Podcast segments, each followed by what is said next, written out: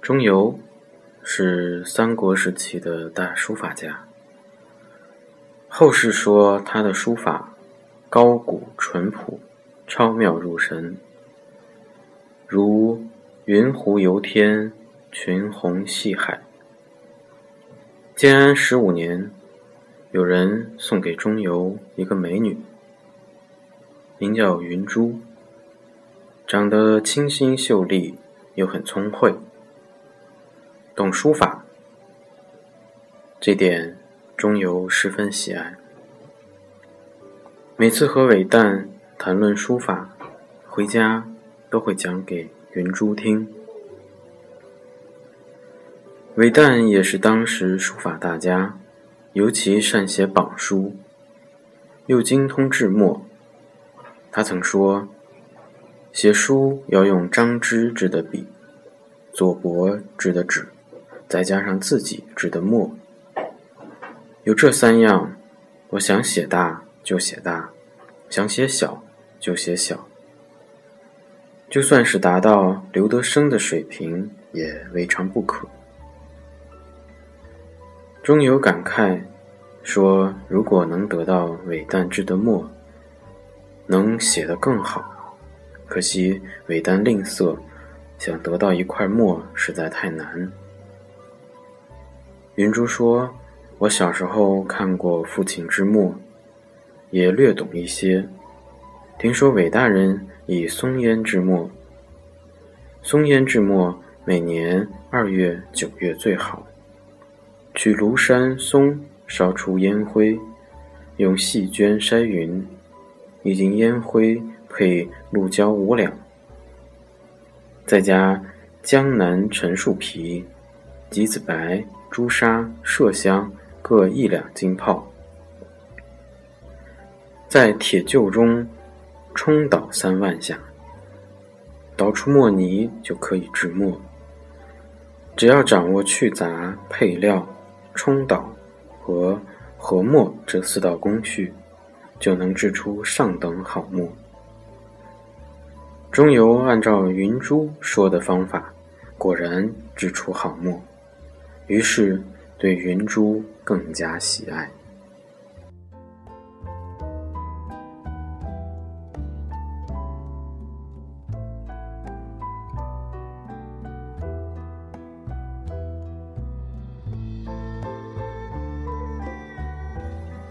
有一回，钟繇说：“我每次和韦诞谈书法，韦诞总能总结许多理论。他说，书法是性情的表达。”要先抒发情感，放任性情，然后才能去创作，这样精神才能达到笔尖，随意念任意释放。我写字也是要先静坐沉思的，但却没有他想的那么深。云珠说：“这些都是蔡龙中郎说的，韦大人只不过是拿来唬人罢了。”韦大人家中有蔡中郎笔论，大人可以借来看看。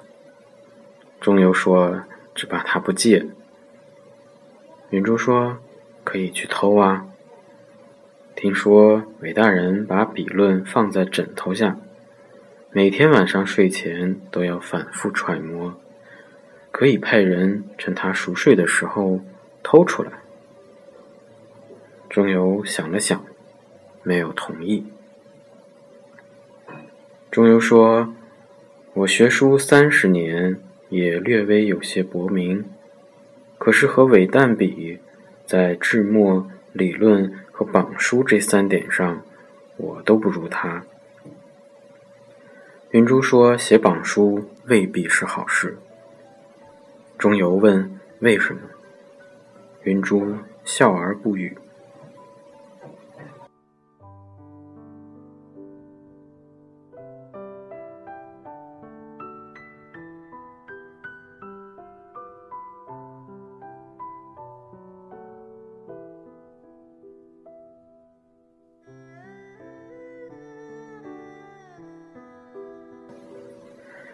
没过多久，明帝修建凌云台，工匠忘了先找尾蛋题字，就把匾钉上了，只好用竹笼把尾蛋吊到楼顶，重新题写。凌云台正如它的名字一样，直上云霄，有二十多丈高，仰头望去，脖子都会酸痛。韦旦站在竹笼里，两腿抖如筛糠。他一手抓住竹条，一手握着笔，好几次毛笔差点跌落，就这样勉强提好字。等工匠放下下来，连话都不会说了。尽管如此，明帝还是对题字不满意。几天后。韦旦就在过度惊恐中死去。韦旦死后，他的儿子把蔡中郎的笔论随他一起入土。云珠劝钟繇派人去盗墓，把笔论拿来。钟繇说：“这不是君子所为，不愿意。”云珠劝他说。蔡中郎的笔论是写给天下所有写书人看的，而不是给伟大人一人的。就像您百年以后，后人也会反复临写和研习您的书法一样。艺术就应该这样代代相传，怎么能断送在某一个人身上呢？钟繇听云珠这样讲。又想了几天，终于下定决心去盗韦诞的墓。拿到书论以后，他的书法果然日益见长，更加精妙了。他每天在家里练习书法，常常不去上朝。明帝非常责怪，问他原因，说最近身体不好，总是头晕。这样过去了半年多时间，有一天，钟繇刚刚出门，一个人拦住了他，说：“好久没见。”钟繇一见这人，就是当时送给他云珠的朋友，非常欣喜，要拉他回家做客。这人说：“钟繇气色非常不好，这段时间有没有遇到什么事情？”钟繇说：“没有啊，现在每天就在家里练习书法。”这人又问：“云珠现在是不是还在府上？”钟繇说：“是。”你现在就跟我回去看看吧，正要好好感谢你呢。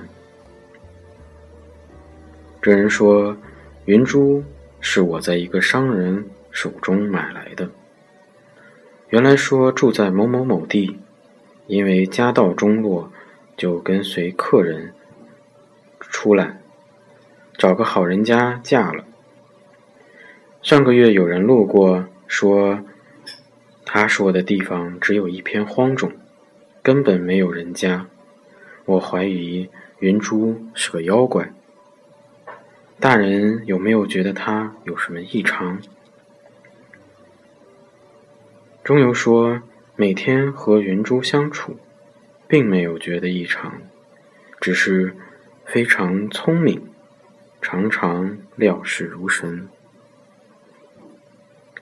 这人说：“这就更加诡异了。我现在跟大人回去好好问一问。”两个人到钟繇家，叫云珠过来见面。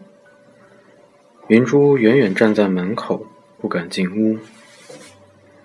钟游问：“为什么不进来？”云珠说：“大人想杀我。”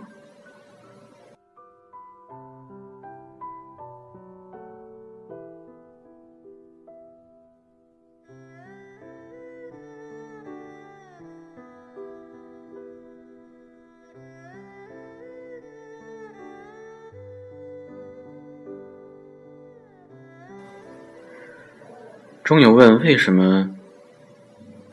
他说：“没事的。”云珠仍然不敢进去。钟游问朋友：“看了看朋友的脸色，朋友说：“你为什么认为大人要杀你？”云珠不回答。这人迅速提刀砍来，云珠吓得慌忙后退。钟游也在身后拉朋友的衣服一把，刀只砍到云珠的大腿。云珠捂着伤口跑出了门外，顷刻间就消失了。钟游和朋友骑马沿着血迹一路寻找，过了几个时辰。终于找到一座山下，两个人牵马顺着山路，没走多久，真的见到一片荒冢。邪迹在一棵桃树下的坟前消失。两人把坟墓掘开，棺木里果然躺着一个人，正是云珠，大腿上还留着刀痕。这事以后，钟繇就很少练习书法。后来，又受魏讽谋反案牵连，被罢免了官，整日郁郁寡欢。没过多久，也死了。以上是陆云在《陆氏异林》里说的。